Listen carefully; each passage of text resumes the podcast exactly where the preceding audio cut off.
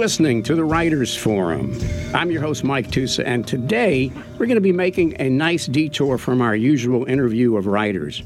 I'll be speaking with photographer Gene Ambo about his new book of photographs of different bands over a 40 year period titled Heavy Metro. Gene's photographs have appeared in hundreds of magazines, on television shows, and documentaries. Welcome to the show, Gene. Hi, how are you? Good. Well, let's start off, if I can, with you explaining the title of the book, Heavy Metro. Uh, well, the the title comes from obviously uh, the Metro is a venue in Chicago, really well known. It's been around for I think they're having their 40th anniversary this year, and I my specific interests were more of the heavier bands that appeared there, punk, hardcore, heavy metal, more on the heavier rock side of things, or things that I felt were kind of more interesting. So I labeled that as quote heavy. So heavy metro was my choice of bands that I shot at the Metro. Okay. Now, the book is full of photographs of bands that played at the Metro, but but tell us what the purpose of the book is and where the revenues from the book will go. Initially, we um, were going to do. I wanted to do a, a benefit to do a PAWS or some kind of animal uh, thing with a photo gallery at the uh, G-Man, which is the bar next door, of photos from the Metro. Uh, unfortunately, COVID had come up and um, things didn't work out for that. So I was talking to my friend Jeremy Wagner, who's a publisher, and he had come up with an idea of maybe doing a book. So I talked to Joe Shanahan, who's the owner of the Metro, and we thought, you know, this would be a good thing to do. So I decided to put it together, and some of the proceeds go to the Independent Stages uh, Music Fund, and um, which kind of just distributes money to all the people who were kind of out of work during COVID, and and helps all the independent stage owners, which are very few now. Um, yeah, yeah, most of the places are owned by conglomerates like Live Nation and these big companies, and uh, Joe and a handful of other guys that just maintain their independence. So, want to support that. Well, you know, music is, as you obviously know, is very big down here in New Orleans, and we have some similar things where there are various funds that arose, especially during COVID, uh, to help musicians who weren't getting gigs anymore to set them up to play online. So this is a really worthy cause, folks. If you're if you're listening, well, Gene, how did you get involved in photography in the first place, and and in, and in particular, then photographing bands at live events? Well, I was actually hanging out with a friend of mine in, you know, high school, and he was taking photo classes, and I ended up just kind of hanging around him and picked up a camera, and I started just uh, getting involved in darkroom actually first, and then I started taking my own photos of, you know, graveyards, lake scenes, uh, L tracks, and skyscrapers, and girlfriends, and then I started shooting my friends' bands at rehearsals and whenever they would play out. And I thought that was to me more interesting, and it kind of I wanted to get my friends' photos to look like the magazines that I was buying. So I kept practicing, and uh, you know, eventually the things just kind of fell into place. Well, you know, it's interesting because it's every time I see a photograph of a band, um, and you know, especially the good ones, you wonder what the photographer is thinking when he takes this or she takes this picture and how they capture that particular moment. So I don't know how you can explain this, but can you explain when you're sitting there watching the band how you know this is the moment? Let me make sure I get this. Let me get this picture.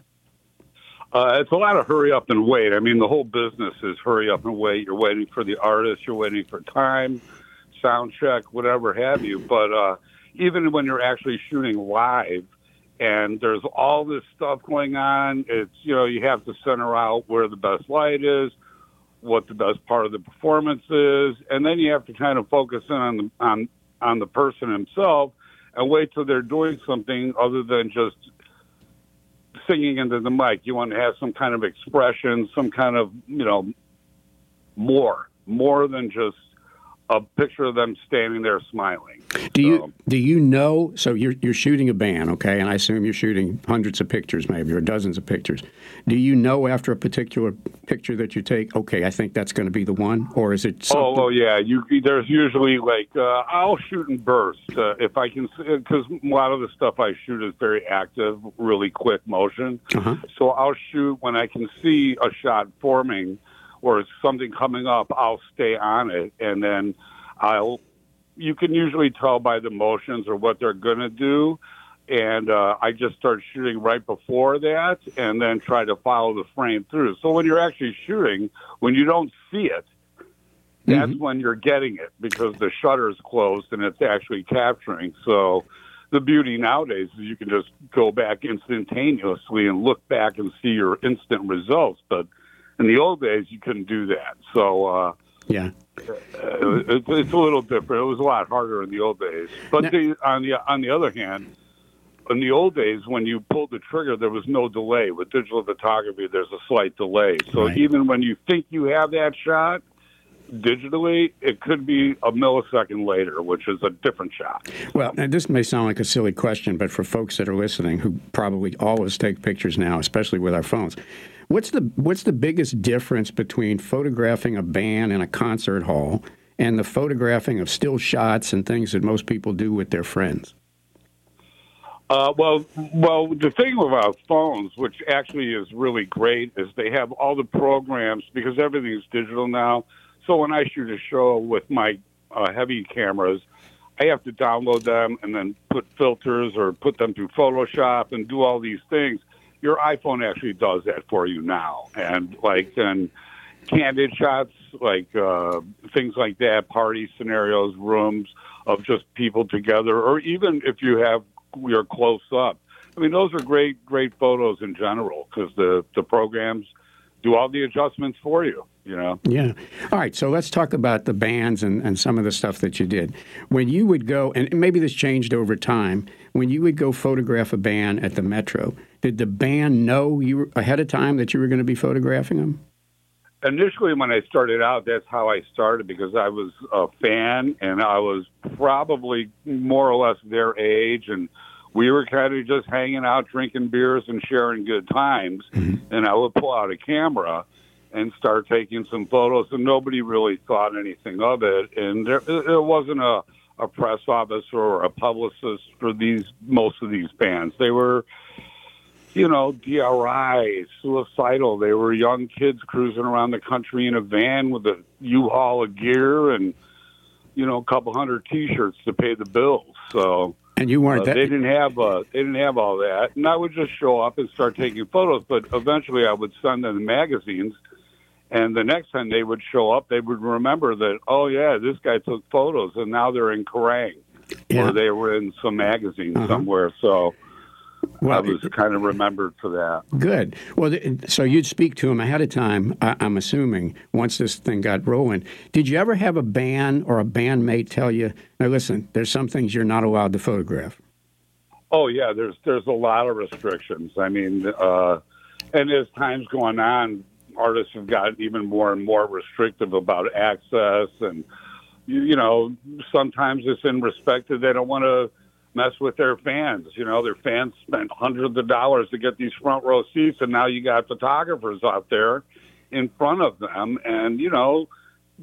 People don't dig that. Pearl Jam example, they don't want people in the front of their show, you know, which is, I, I totally respect that, you know. So, Yeah. but on the same hand, they're selling tickets for $750. so, w- w- where's the line, you know? Right, right. Well, let me let me make my question a little more specific. So, um, th- I understand that not being in front of the folks there, but did you ever have them tell you, and can you give us some examples of what you could not photograph? Um, you know, it, when it gets like that, I don't really think they've ever had that kind of restriction Okay. of, uh, you know, like don't shoot this. Axl was probably one, but they would just not let photographers in. I think when it got to that point where people were really concerned about image, they would ask for photo approval.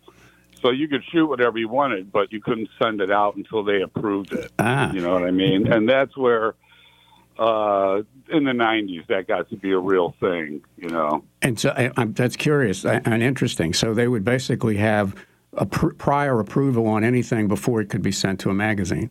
Right. There was a whole a whole process. You had to back then. You know, you had to develop the film. So you would shoot a show. It didn't work very good for um, assignments with deadlines because uh, you had to shoot it, process the film. That took at least twelve hours, usually overnight, and then you'd have to FedEx it to the publicist or the management company.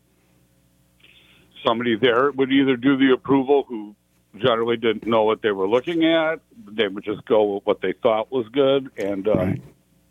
Now, sometimes they would even send it to the artists themselves, which took even longer.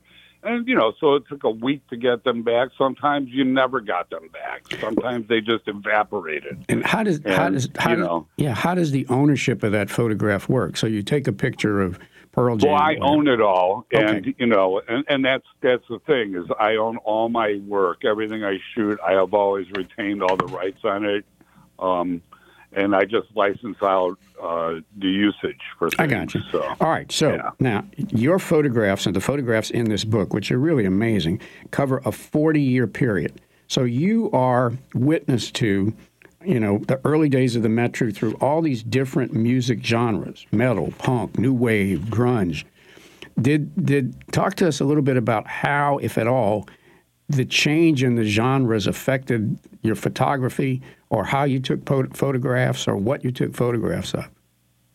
Well, when I was younger, I was a lot uh, more agile and uh, probably a lot, you know, more stupid and drunk, and didn't really care, uh, you know, about going into a uh, mosh pit with a chair and standing on it for a couple for a song or a couple shots, and then I'd jump out. And now I would never do that because you know it's you know you, I'm just Right. too old, but um, it's just not a healthy thing anymore. Uh, and uh, just the whole you know back then there were a lot uh, the fans were really more aggressive it seems like Okay. uh, yeah Was uh, that there more, were- was that more so in one period than like punk or whatever? uh, yeah, oh, oh, absolutely. I mean, the early '80s and the early '90 punk days at the Metro were some of the most active environments I've ever been around in my life. I, you know, it was just, but it wasn't an anger. It wasn't fighting. It was just a lot of uh,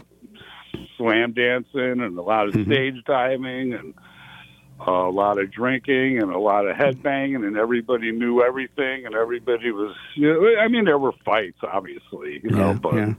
All right, so look, you in the book has some of these pictures. You have photographs of Motorhead and Metallica, Iggy Pop. Uh, a little footnote: I saw Iggy Pop at uh, CBGB's once, many, many, many years ago. yeah, that's an interesting little room. No Uh, It is. more. Who was the first big name band that you photographed at the Metro, if you recall? That would be Motorhead, which is where I start off the book with Motorhead because that is uh, my first real, you know, uh, locally.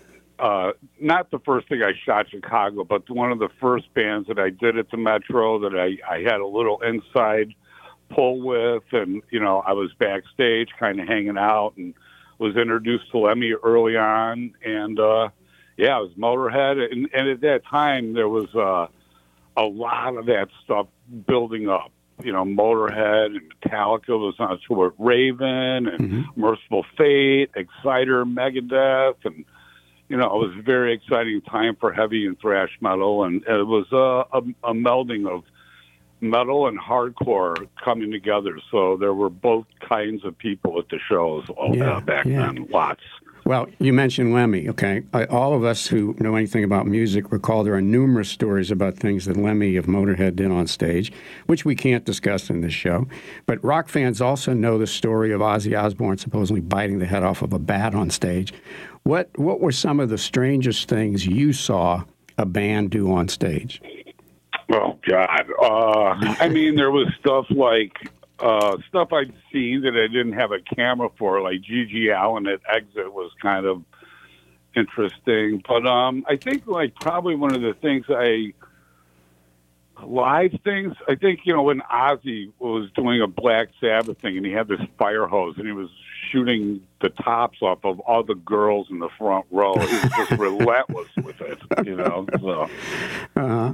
All right. uh, anything yeah. else? Anything? Anything? then, well, the Beastie Boys at the Aragon was quite a uh, spectacle. You know, they just had. They were still in their outrageous phase, and uh, they were still kind of being teenage kids, and they had a pallet of beer on stage, and kind of these girls they invited, and they were just kind of hosing them down with beer and dry humping them. It was, you know, I got you. Right. stuff they don't like to talk about now. So. Uh, right. All right. So, you know, the book is called Heavy Metro, and we talked about, you know, thrash metal and stuff. You mentioned it. But, you know, I saw that you have photographs of like Frank Marino of Mahogany Rush and Gary Moore, the, the blues guitar player, Blue Oyster Cult, Red Hot Chili Peppers, even Tom Jones and Jack Bruce of Cream fame. And, folks, these are pictures are all in there. How did the crowds change with, with these different genres of music? I mean, I'm assuming a Tom Jones crowd is not the same as a Black Flag crowd. Well, yeah, actually, you'd be surprised at how many retro people are into Tom Jones, and, Okay. and you know, the the punk people kind of look back at that as an interesting part of life. And there's also that group of girls that just want to go there, you know, the skater girls, and they just want to throw their tops up on on the stage too and be part of that culture. Um, you know, I think Tom Jones is just kind of a cool dude, so I think he just kind of fit into the whole thing, but. Uh, yeah, each show has you know commands a different uh, different audience. Obviously, you're not going to have the same. Uh, Pete Shelley fans are not going to be at the Metallica show, and vice versa. Pete Shelley fans don't really headbang and over drink, so it's going to be a different environment. But they're all um, they're all all at the Metro, and it was all a, a really great room to see all these different kinds of bands. And Now, the here's a, room covered everything. yeah, it sounds like it, and your book does as well. I'm curious. So you're you're there to photograph. Are you listening to the music as you're photographing, or is it just kind of in yeah, the background? sometimes when you're really shooting, uh, really focusing, and really getting into it, you kind of don't hear the music unless you know it, and then you kind of expect points in the song, and that's where you go to shoot those points because you know there's going to be a break, a maneuver, some something's going to happen, you know, a lead, whatever. Uh, but when you don't know the stuff, you're just kind of focusing on the light, positioning, and all that other stuff. I kind of do tune it out, actually. Okay. I saw that you have a photograph in there of Black Flag, and I know they've had different singers, but is that a young Henry Rollins shirtless in the picture? That is uh, Henry and uh, with the original band at the uh, at the Metro, and uh, I had actually had a really hard time finding the original negatives for that. Um, I had a couple moving experiences that didn't always work out, and I think they were part of that uh, Right. bad experience. But anyway, I've been looking for these prints forever, and I made a few blow-ups. I, you know, in the day, and uh, at the time, uh, Henry stayed at my roommate and I's house, Hmm. And Okay. I gave him a couple of these prints because he was there, you know. Right. And uh, so I couldn't find the negatives. And after searching for about three years, I finally just called Henry and I wanted to use the DVD um, permission to use the DVD in the book that I had shot at the Metro that we had shot for him years back. And, and talking about that, I mentioned the, these photos that I had shot, and he had the originals Oh, wow. uh, that I printed for him. So he scanned those copies are from his photos that I shot and gave to him like 30 years ago. You know, Wow. You know, so he scanned them and sent them back to me, which was really really cool. Yeah. He is he is just like you know the godfather of all things heavy. You know, well, you know, he's an extremely bright guy. Um, did, did you ever, speak? I love of, his TV shows. yeah, yeah. Did you ever spend, speaking of him, did you ever spend time talking with the bands?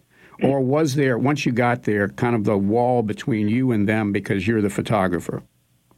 You know, that was the thing. I was always at the Metro It's such an intimate space, and you know, uh, when I was shooting, I was kind of just hanging out, kind of like a fly on the wall, stealing beer, eating food, sitting in the corner taking pictures.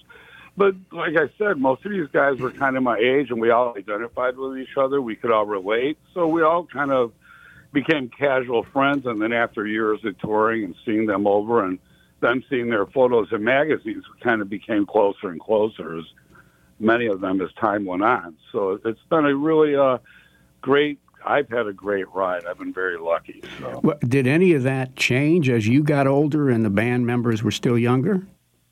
You know, well, no, I ended up. You know, we, we all got older. I mean, um, you know, it's it, yeah. Everybody just got older. There just got to be uh, less excitement backstage. You know, I got you. It, it went back from partying and all that to everybody literally sitting in circles on their phones.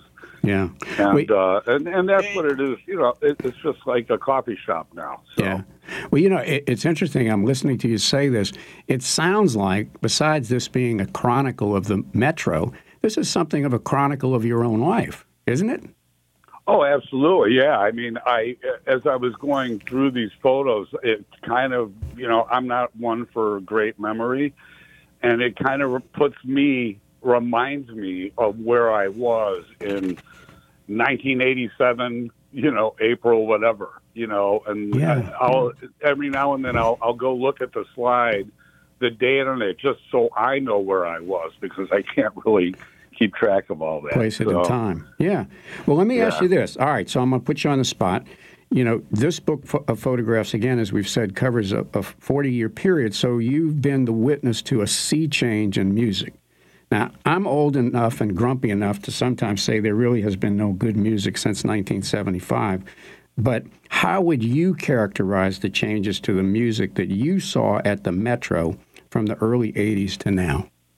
Good, bad, indifferent? What? I think I think well, obviously, I think in the '80s there was so much cutting edge, fresh attitude, brand new kind of theories and uh, sounds being brought to, brought to the stage, and it was uh, a completely new age, other than the British wave, uh, which I identify with the British wave of heavy metal. Um, the Metro was a, a complete interactive crossover between punk, hardcore, and everybody was aggressive. I think everybody was a little more aggressive. Everybody really wanted to prove their point. Uh, there seemed to be more of a camaraderie between bands back then. Now it's a little more competitive. I think money has a lot to do with it. It really sucks. Um, But uh, I think there was just for me, I just appreciated the kind of music that was being created back then a little more than the stuff now. I think now things are a little more commercial. Uh, it's just, uh, And yeah, was- it just it- seems a little, little more contrived now. Yeah, was some of that is some of that change because the bands you were photographing, especially in the in the early '80s and that when you started, these are bands that really weren't necessarily well known. So they're you know they're just trying to put together. They're they're artists at that point. They're not commercial commodities, right? Right. Yeah, and so uh, there's a little bit more authenticity at that point. I'm guessing. Yeah, well, they didn't have the responsibility of a record company commanding what they're allowed to and to not say. They're they don't have to follow the producers, you know, whatever formula it is to make the the perfect drum beat for radio. You know, there was none of that crap going on. It was just pure, you know, good lyrics, good power, good songs, and people were into it. And most of those bands weren't created through record companies. They were created through fan base tape trading and touring and you know busting ass in the road and just word of mouth. You Yeah, know, yeah, suicidal, DRI, corrosion conformity. You never saw them on the cover of Hit Parader. You Right. know, they were they were non-existent in the press until they were almost ten or twenty years old. Yeah, they were kind of built from the ground up, right? Yeah, it was a very grassroots. You know, All right. So I got. um, We're going to run out of time here in a second. I got two more questions for you. One of them I'm going to. I'm going to just stump you. Hopefully. What was your favorite band to photograph? ever. Yeah. I, I would have to still go with Metallica because they were one of my favorite bands all time. I mean, uh, I kind of got in on the ground floor of that that world, and uh, I've never been disappointed with with the photos they let me get and the show I've gotten to see. and uh, Okay. to me, I mean, they they they're not like they used to be. Like again, they've grown. We all grown, so they don't play crazy fast all the time, but. I can appreciate everything they're still doing, so that's that's probably one of my all-time favorites. All right. Well, since you mentioned Metallica, in the liner notes to the book, at the end of the book, you make mention of the fact that the Metro, you know, is an institution in Chicago, and you refer to something that Metallica did to help it out. Tell us about that. Yeah, um, the publisher Jeremy thought that would be important to include that they did their last. They did a show here recently uh, to help commemorate the 40 years at the Metro, but it, it was a show that I think it was 35 years. I don't know some. They had come back and done all these old venues they did when they were just starting out, and they worked with a uh, food shelter here, a food kitchen, and donated, I think, like you know, thirty thousand dollars of the proceeds Right. from the show and all the merchandise sales towards that, which is really cool. Yeah, So, yeah. Well, unfortunately, Gene, that's all the time we have for today. Folks, you've been listening to the Writers Forum, and I've been speaking with photographer Gene Ambo about his new book of photographs titled Heavy Metro. Gene, is there a website or other social media that folks can go to to find out more about you or about the book? Yeah, I have an Instagram, Gene Ambo Photo. I have a uh, Facebook, Gene Ambo Photography. Uh, the book is available at the Metro, uh, brick and mortar, and it's available on their website. And I believe it's also available on the Stygian Sky, my publisher's website. So if you Google it, and it should be on the Amazon Marketplace. Yeah, it is. It is. And Ambo, folks, is A M B O. Gene, thanks so Yeah. much for being on the show. Thank you. Thank you for having me.